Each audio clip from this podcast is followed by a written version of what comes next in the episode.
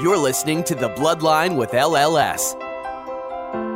We'll be joined by experts who will help us understand current issues and resources available to those diagnosed with blood cancer. Holidays and you know those things are, are mean so much more now than they did prior to cancer entering our lives. This may potentially be a cure for some patients. We'll also be speaking with patients and caregivers who will share their cancer journey with us to better understand life after diagnosis and let you know you're not alone. Beforehand, my job was to earn a living for my family. My wife said to me, Your job now is to live. And that's what I'm doing. I'm living my life the way I want to live it, and I'm really enjoying it. It's a much more fulfilling life. Let's get started. Welcome to the Bloodline with LLS. I'm Elissa. I'm Edith. And I'm Lizette. Thank you so much for joining us on this episode. Today, we will be speaking with Gregory Proctor and LLS staff member Erica Ali. Gregory was diagnosed with multiple myeloma in July of 2021.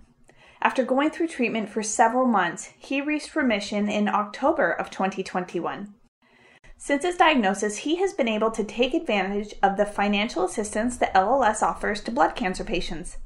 Now preparing for his stem cell transplant, he has been able to continue his life as an entrepreneur and podcaster for his show called Cut to the Chase podcast, which is focused on enriching and nourishing listener souls. These activities, along with establishing a new foundation called Cut to the Chase Foundation, plus his lovely wife and two daughters, keep him very involved in the greater San Antonio, Texas area. Erica Ali is a senior manager for the National Copay and Patient Financial Assistance Programs with the Leukemia and Lymphoma Society. In her current role, she works on the team that manages all LLS financial assistance programs and is responsible for financial assistance outreach and engagement of patients and healthcare professionals. She is passionate about improving patient access to care, increasing awareness of LLS financial support, and being part of the solution for patients. Welcome, Gregory and Erica. Thank you for having me. Thank you. So, Gregory, let's start with you and hear more about your diagnosis with multiple myeloma. Could you tell our listeners what myeloma is and how you ended up being diagnosed? Sure, absolutely. So I always look at multiple myeloma as being, as most people say, a thorn in my side. And I can literally say that not in a facetious manner, but basically that's how it started for me.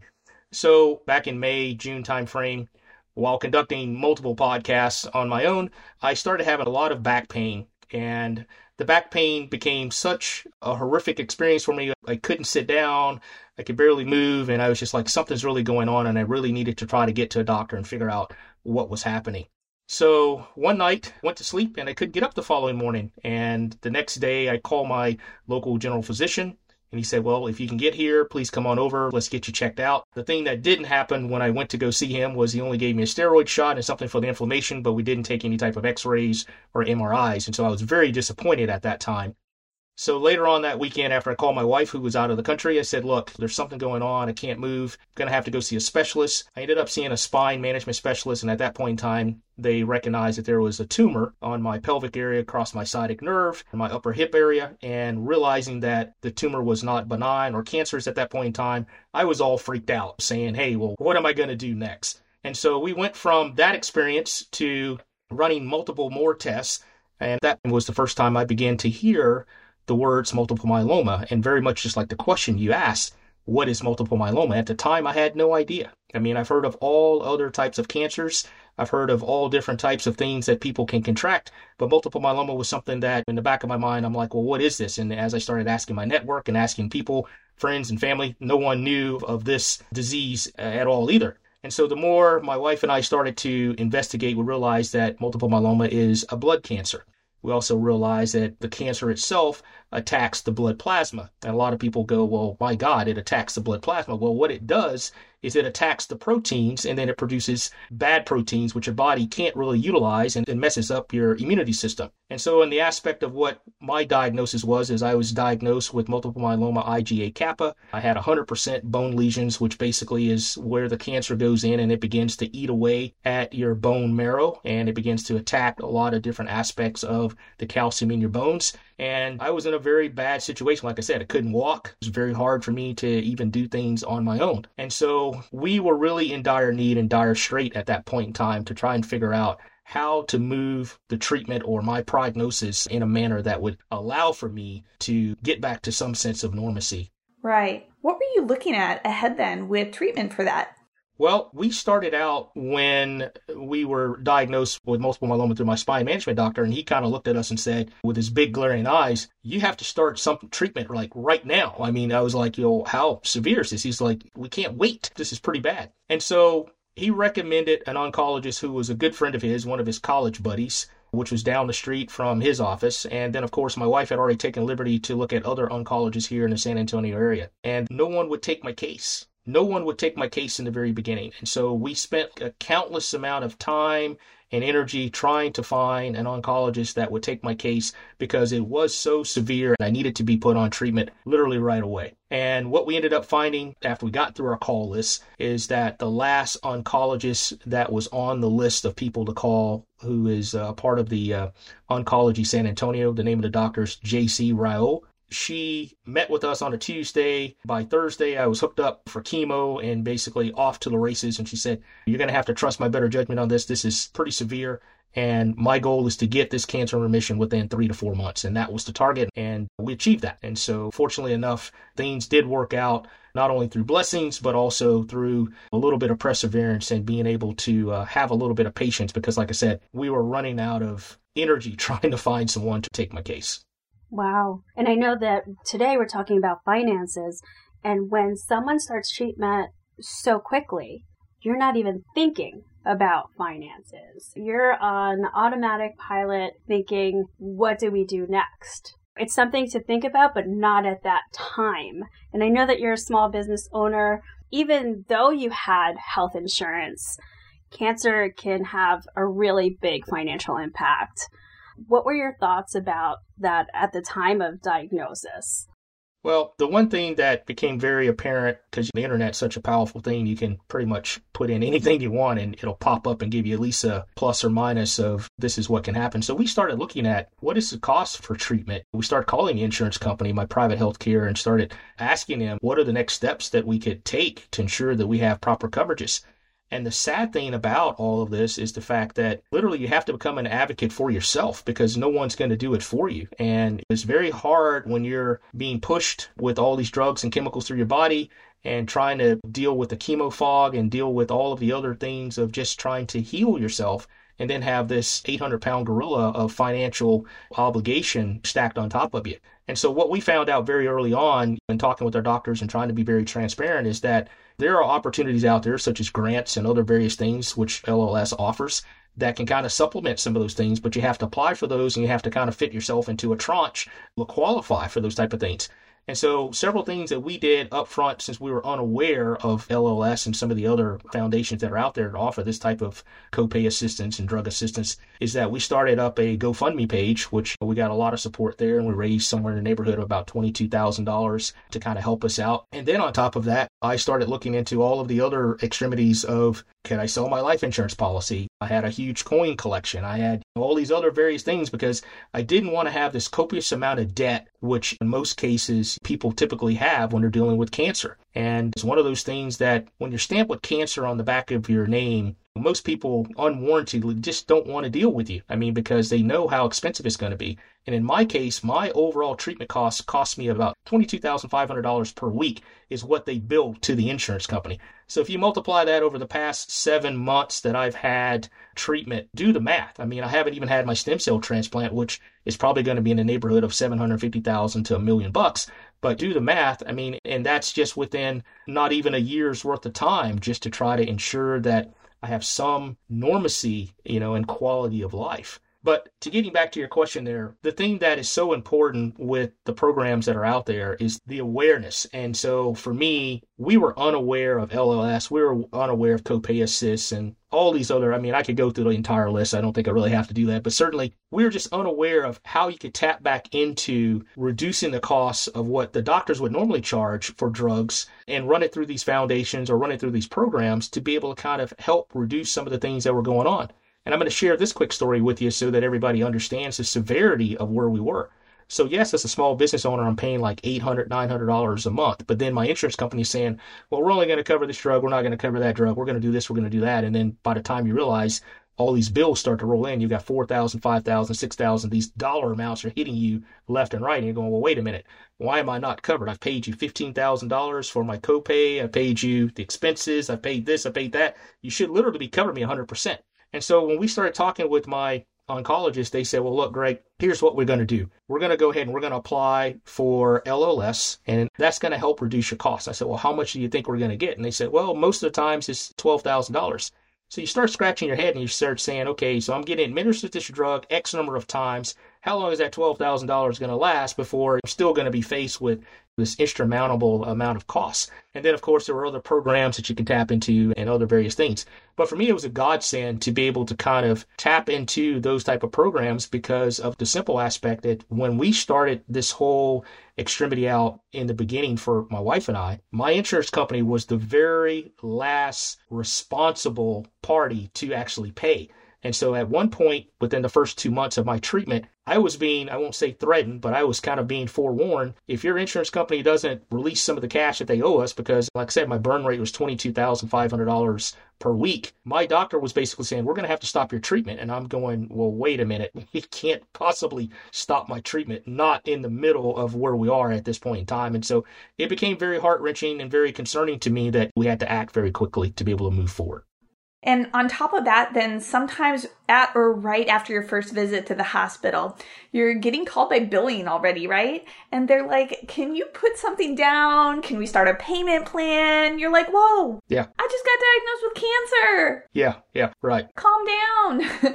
and so it's right in your face, right in the beginning. Right. It's very coincidental that you bring that up because as a part of what I had to do to negotiate with my oncologist was the fact that knowing that our insurance was very, very slow to pay because they're like, oh, we have to investigate. Oh, we have to get your records. Oh, we have to do this. And I'm thinking to myself, you already have all this stuff. I mean, come on, let's be realistic. So I ended up negotiating with the oncologist and said, all right, look, we'll give you $10,000, which most people typically won't have $10,000 laying around to be able to do that. And, and just to kind of offset something in good faith. And one of the things that was so significantly important for us is that my wife and I, we ended up having assets and other various things that we could tap back into. Like I said, I had a coin collection that I ended up selling. We had a car that we wasn't using. We ended up getting rid of that just to try and make sure that we were in the right frame of mind because you're being hit from so many different aspects. Not only is the cancer, the financial aspect, the emotional aspect, the stresses, the anxiety, the mental capacity of this thing. And so there's just so many things that's being thrown into your washing machine that's causing all this turbulence that makes it very, very hard for you to critically think from one day to the next we were fortunate enough just based on the fact of as my wife says because i always talk to her about project management she says now you are the project and i'm the project manager and so therefore we're going to manage you just like we manage any other project. And literally my wife has really stepped up to the plate and for all these programs monitoring the drugs monitoring the statistics the analytics i mean everything she does all of that stuff probably knows it better than the doctors. That's amazing. Yeah yeah so, Gregory, our podcast today is about patient financial assistance through LLS. You said that your doctor connected you. What was the process for you to get financial assistance? Well, I mean, unbeknownst to me, I was very oblivious to all these different programs as I'm in this fog of trying to figure out just on my end what could I bring to the table to make sure that the burden was a little bit lesser than what I was seeing their billing department really stepped up to the plate to kind of educate us to bring us forward with regards to these type of financial assistance programs being readily available. And like I said, it was just a blessing because what we ended up finding out, not only through being a part of the LLS program, and like I said, the money that was awarded to us, which helped offset some of my drug costs, is that not every organization or doctor's office typically will take the energy and time to go through and be able to do this. And so this happens to be one of these situations where whether or not it was unique to me, but the simple aspect that that's what they do in their office is to try and help patients through the financial assistance aspects where I've heard where other doctors' offices won't do that because of the red tape that it takes to go through it. Yeah. That's just really important for the providers and or social workers or somebody to be able to help you and let you know that that's at least out there because if you don't know, you don't know. Right. And so, Erica, let's hear more about LLS's financial assistance program. What is the history of it at LLS and why do we offer it? Well, basically, I mean, Gregory said it best, right? Where he described what his journey was like navigating the cost. We've been in the business of offering copay assistance since 2007. And even before then, we had our patient aid program, which we offered to patients um, to help offset some cost. Gregory did receive financial assistance through our copay program. And that program offers patients help with their out of pocket after their insurance kind of divvies up their end. We're able to help pay for their out of pockets for their insurance premiums, help pay for their out of pockets for copays to doctor's visits, for labs and scans, any prescription drugs. We offer a pharmacy benefit card where a patient who's awarded one of our grants could basically take that card and hand it over to the pharmacist just like they would their insurance. It gets swiped and any out of pocket costs get covered instantly. We offer all of this through our copay assistance program. And basically, the goal for that program and all of our other programs is to make sure that people have access to the treatment that they need and that treatment becomes a bit more affordable I mean, we hear stories all the time of patients that struggle to have to choose between getting therapy, paying rent, or getting food for their family and people that forego getting the treatment they need because the costs are so high. And so we want to bridge the gap. We want to offer the assistance that these patients need and put them in the best position to get the treatment that they need. And I have to say, to add on the backside of that, you guys do a phenomenal job compared to all of the other programs that my wife and I have dealt with over the past several months. So, hats off to LLS for their amazing efforts and opportunity that they provide for financial assistance. So, Erica, can you tell us about the different types of financial assistance that are available? Absolutely. So, as I mentioned, we definitely have our copay assistance program that helps with medications, insurance premiums for Medicare, Medicaid, TRICARE, private insurance. So, there are other programs that kind of can only help certain types of insured patients work wide open to everyone of all types. We help with labs and scans. And that program offers instant decision right now. We're excited about that because right now, when patients apply, whether it be over the phone on the portal or healthcare providers when they apply, you get a decision right there and then in real time and real access to funding. That program also has benefited from some recent enhancements. We now offer assistance to patients who are up to 600% above the federal poverty level. We have recently also increased some of our caps because we know that the cost burden is pretty heavy on the patient. So we've been able, with the generosity of our donors and reviewing the out of pocket costs for patients, increase some of the caps on some of our funds and offer, like I mentioned, that pharmacy benefit card where patients don't have to submit receipts. We pay the cost instantly. In addition to copay, we have our patient aid program. This is a one-time grant. It's $100, can be used for travel expenses, food, any other out-of-pocket costs, just to help the patient get along. And we also connect patients that apply for that program and all of our programs with the other LLS wraparound support services and education. We have our Susan Lang Pay It Forward Patient Travel Assistance Program. This grant is $500. It's meant to cover the cost of any travel, transportation, and lodging expenses getting to and from treatment. That's tolls, gas, whether it be a hotel stay for the patient and or their caregiver for treatment. Patients can apply up to twice within a 12 month period. So that award coverage period is six months for travel. Did want to mention that for copay, the award coverage period is 12 months, and as long as funding is available, patients can reapply every year. We also have a travel assistance program for pre-CAR T cell. Those patients that are undergoing an approved pre-CAR T cell therapy or going to sign up for a clinical trial can get a similar travel assistance from LLS. That grant is $2,500 and patients can use that grant to help with the out of pocket costs for lodging and travel for themselves and any caregivers that have to go along with them to support them through treatment. And finally, we have our urgent need program. This is for patients in acute financial distress to help offset non-medical expenses like rent, food, even cell phones, dental work that a lot of patients have to get before they can even start treatment. That program covers an array of services and the patient will get a $500 grant issued to them in a check to help cover those expenses. And those are the programs that we have at this time. We continue to look into patient need, evaluate what's out there, work with donors, and continue to create programs to help patients. Wow, that's a lot of programs. One program that I love in particular is the travel assistance. We have a very large country, and not everybody is next to an academic center or a major hospital. And particularly for blood cancers, it's so important to get treated with a specialist. And those are usually at the major hospitals. So being two, three, four, five hours away from your nearest major hospital or longer can be such a burden when what if you have to stay for a transplant or treatment for two or three months? I have a friend with Hodgkin lymphoma who had to go and stay for two months in Baltimore near Johns Hopkins so that she could get her transplant, but she had to pay for that out of pocket to stay in a hotel for two months. And this was during COVID, which made things even crazier. It's just such a burden. So I really love that program in particular.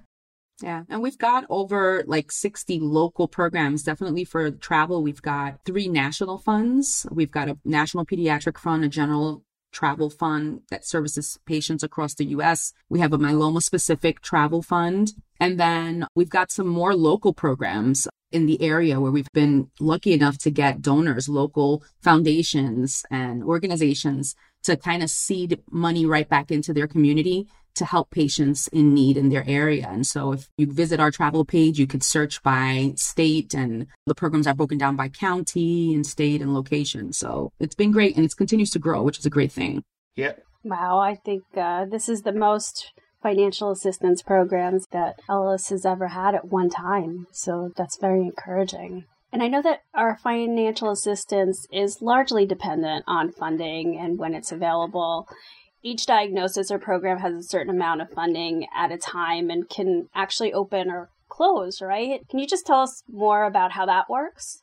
Sure. Like you mentioned, I mean, we rely heavily on the generosity of our donors and our sponsors. So there are moments and times where we have the opening of a program and some programs will fully subscribe depending on the level of funding we have quickly. Others stay open a little longer even those that appear to be closed on the website, or as we like to call them, fully subscribed, we are still helping patients. It just means that, I mean, we like to reserve the money. So, say for our copay silos or our copay funds, disease specific funds, once a person is granted that award, we kind of fully subscribe the program, hold that money for that patient for those 12 months so they have that time to spend against that. Same goes for travel. They have the six months on their travel credit card to spend that money. And so even though we may not be accepting applications at a particular time, we are currently always helping patients who are working through and spending their grants.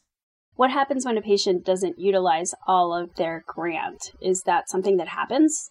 It can happen. And that's one of the things that our team is working on, continuing to do a lot of outreach with enrolled patients to remind them that they have an award. I mean, Gregory mentioned it as you're going through treatment and you're dealing with appointments and you've got that fog over you. Your social worker might apply to programs for you on your behalf, right? And you may not even be aware that you've got money out there as you're just going through the motion. And so we're constantly engaging patients or trying to re-educate them, remind them they have an award, remind them what we cover, because if any monies outside of that award period that kind of stay on the table get recycled right back into the program to assist more patients. But we would much rather see patients hit that max, especially in our copay program. Sometimes we hear from patients, I didn't realize that I could be submitting my insurance premiums on a monthly basis. Sometimes people say, well, I'm not in treatment right now. They've got me in watch and wait. So I'm pretty much just getting checked out. Well, we can pay for those labs and scans even while you're in watch and wait. Even if it's been some time and you're not in complete active treatment,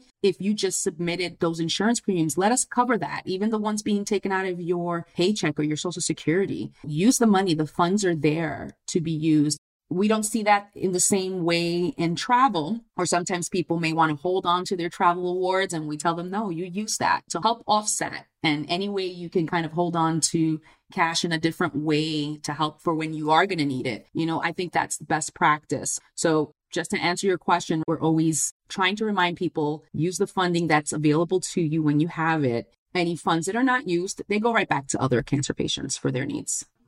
Now, Gregory, you had mentioned that you took part in the copay program. Did you get any other financial assistance? Did you do the patient aid or anything like that?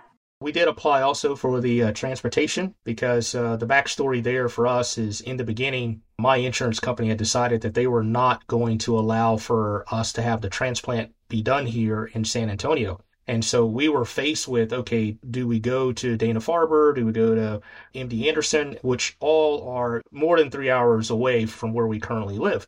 And so as we're fighting with the insurance company and trying to figure out, my wife found out that there was supplemental financial assistance for transportation. And we actually went up to Dana Farber and we had several consultations with Dana Farber, which kind of help offset some of our costs for going up there talking with the doctors and meeting with them to look at our options because uh, at the moment in time we had no other choice. Uh, very much like what you explained about your friend earlier, is the fact that we thought we were going to have to temporarily relocate somewhere else. That's a really good point in getting that second opinion as well that sometimes you do need to travel for that second opinion with another academic center or research hospital. So, what impact has the financial assistance made for you in getting through your cancer treatments? I think it goes back to what Erica said earlier. I mean, the most important thing is being able to offset some of the costs. In the case that my wife and I were running around frenzy going, okay, do we tap into our savings? Do we do this? Do we do that? I mean, you're just so overwhelmed. It's like a ton of bricks hitting you. You're just trying to scramble around to figure out what's best suited to be able to move your livelihood forward. And for us, every time we were able to get an award, it was like a hallelujah because it was like twelve thousand or ten thousand or five thousand or five hundred dollars that we were able to keep in our pockets. I mean, Erica summed it up well. Can you afford groceries? Can you pay for your rent? Can you put gas in your car? I mean, these things become very significant in the ability to survive when you've got so much money going out and very little money coming in. Particularly in my case, we're right in the middle of COVID, and my consultancy business wasn't allowing for me to travel to visit customers or clients, even though we were working very little bit remote. It wasn't really enough hours on the table or dollars coming in to cover what I would consider to be our budgetary needs on a monthly basis. So my hats go off to the financial assistance that we received because it was needed at the time and it really kind of helped us get over the hump for sure. Yeah, definitely. That's a whole other thing in itself that oftentimes going through cancer treatment, you can't work or you have to take so much time off of work. That's right. So you're already bringing in less income and then you have so much going out the door too. And so every little bit that you can get helps. I wish we will get to a point in this country where we don't have to do GoFundMe's anymore. Right. But here we are. But every little bit helps, and it's so good to hear that it made such an impact for you. Absolutely. I mean, the only thing that made it uh, somewhat cumbersome is the fact that you've got to be your own advocate. You got to be your own financial advisor. You have to kind of stay on top of it. So, where I paid money in to kind of offset some of the costs until my insurance company paid my doctors then I had to get a check cut from them. And it was like you see the guy on the side of the street and he's got three cups and he tells you, pick the one that has the ball underneath it. That's the kind of scenario that you're going through as you're trying to navigate through these turbulent times of being able to keep your head above water because everything doesn't happen as quickly or as fast as you would like for them.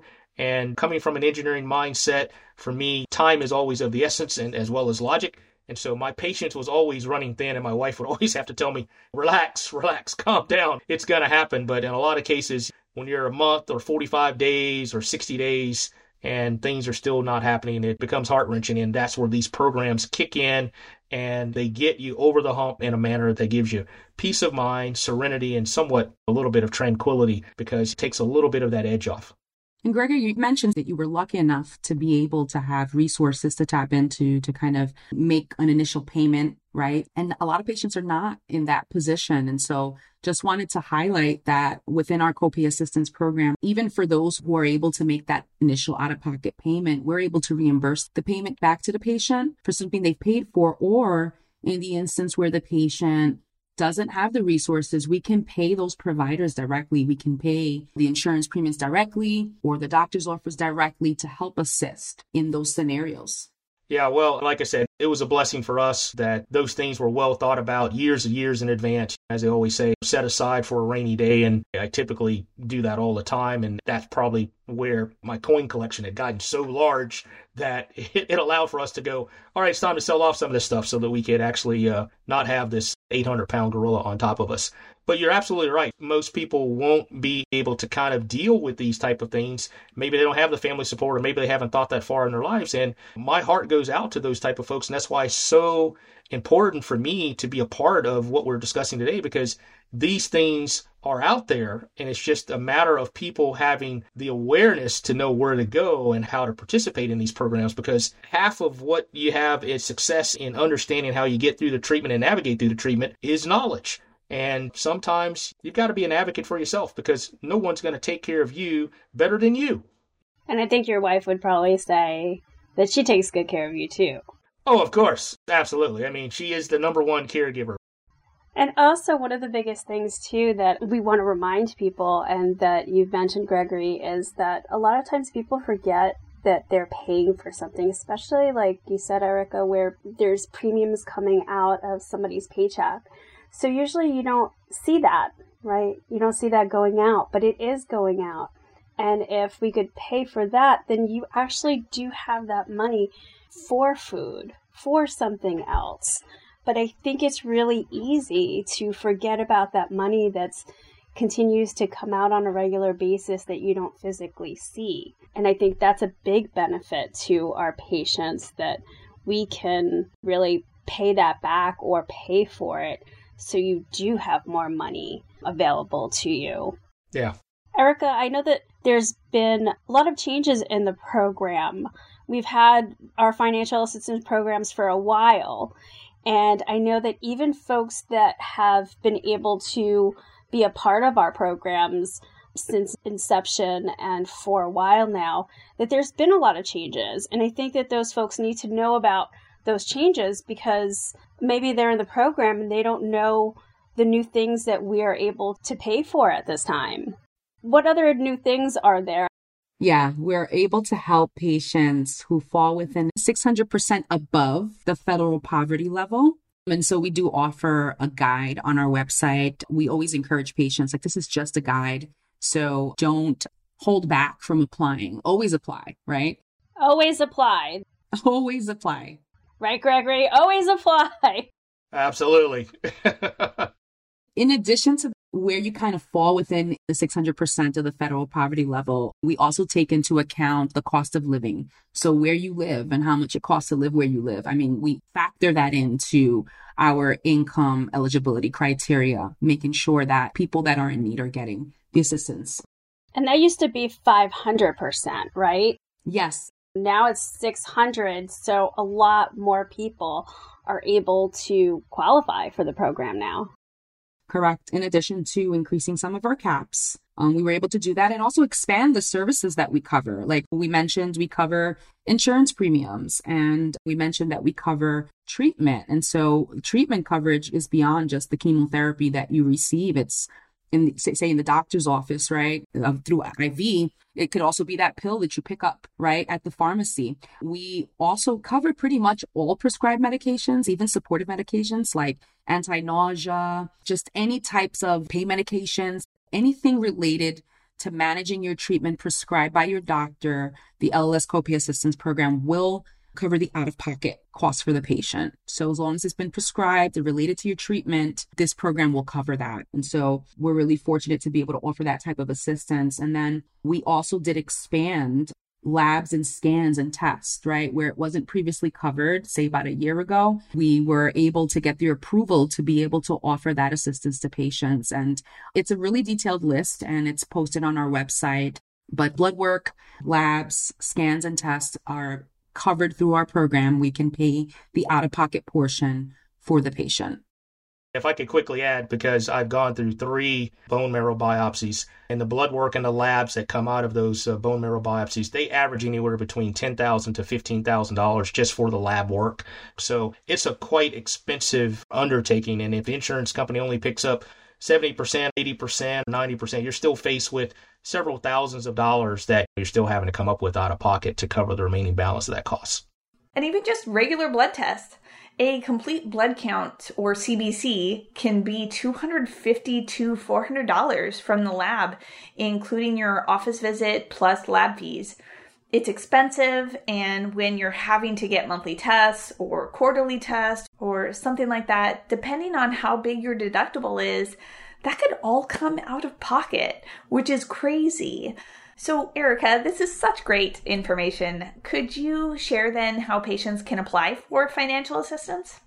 Sure. We offer patients, caregivers, healthcare provider, as well as pharmacies two easy ways to apply. They can call our general call center number to apply over the phone. We've got specialists who are um, the phone able to walk people through the application process for all of our programs, as well as an online portal where patients can um, securely put their information in and submit an application online. And whether they're on the phone or on the portal, they'll instantly get, for our copay program, a decision and access to that pharmacy benefit card to access their funds immediately and go over and pick up that prescription if they need to. That's great. And so we'll make sure to get that in the show notes for all of our listeners so they can check that out right away. Gregory, on our patient podcast homepage, we have a quote that says, After diagnosis comes hope. After seeing how cancer can cause a great financial burden, what would you say to fellow patients and caregivers to give them hope to make surviving and thriving at the front of mind and not the financial burden of cancer? This made me become more humble in the aspect of understanding that I have to take care of self. And a lot of times we lose sight of that mental aspect of self care and awareness.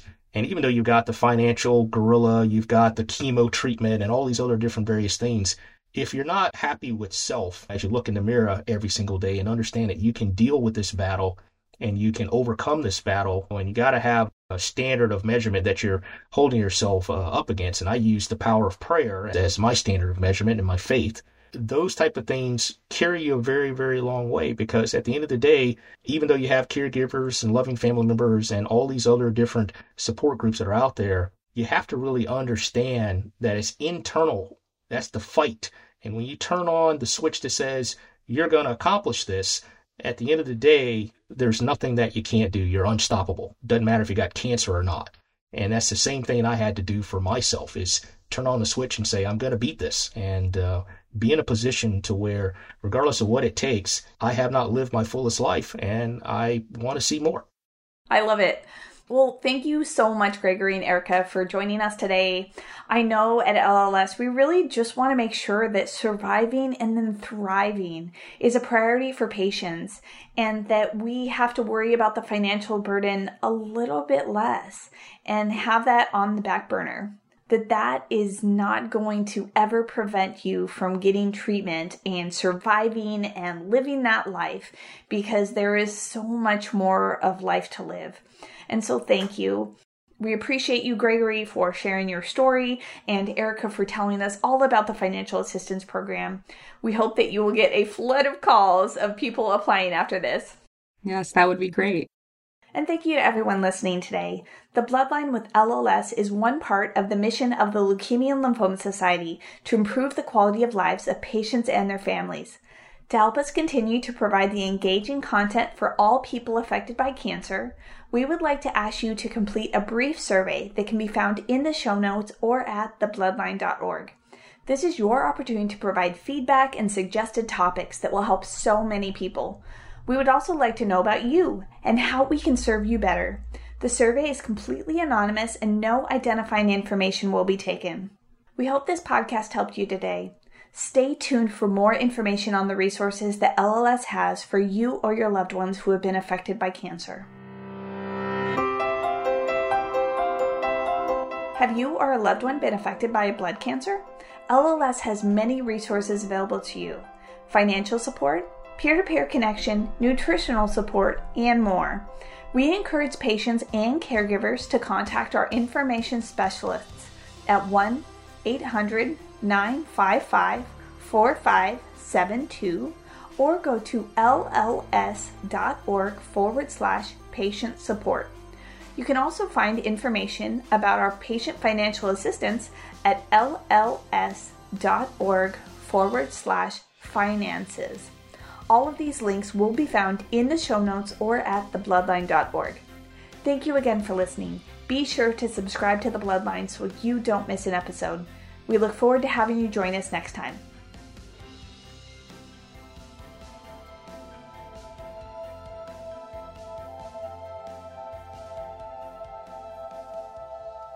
Thanks for listening to The Bloodline with LLS. We can be found on iTunes and other great podcatchers. You can subscribe at www.thebloodline.org. Be sure to check out our archive section on our website for previous podcasts. Be sure to rate and review us on iTunes. Keep up with LLS by following us on Twitter at LLSUSA and Facebook at the Leukemia and Lymphoma Society. Until next time.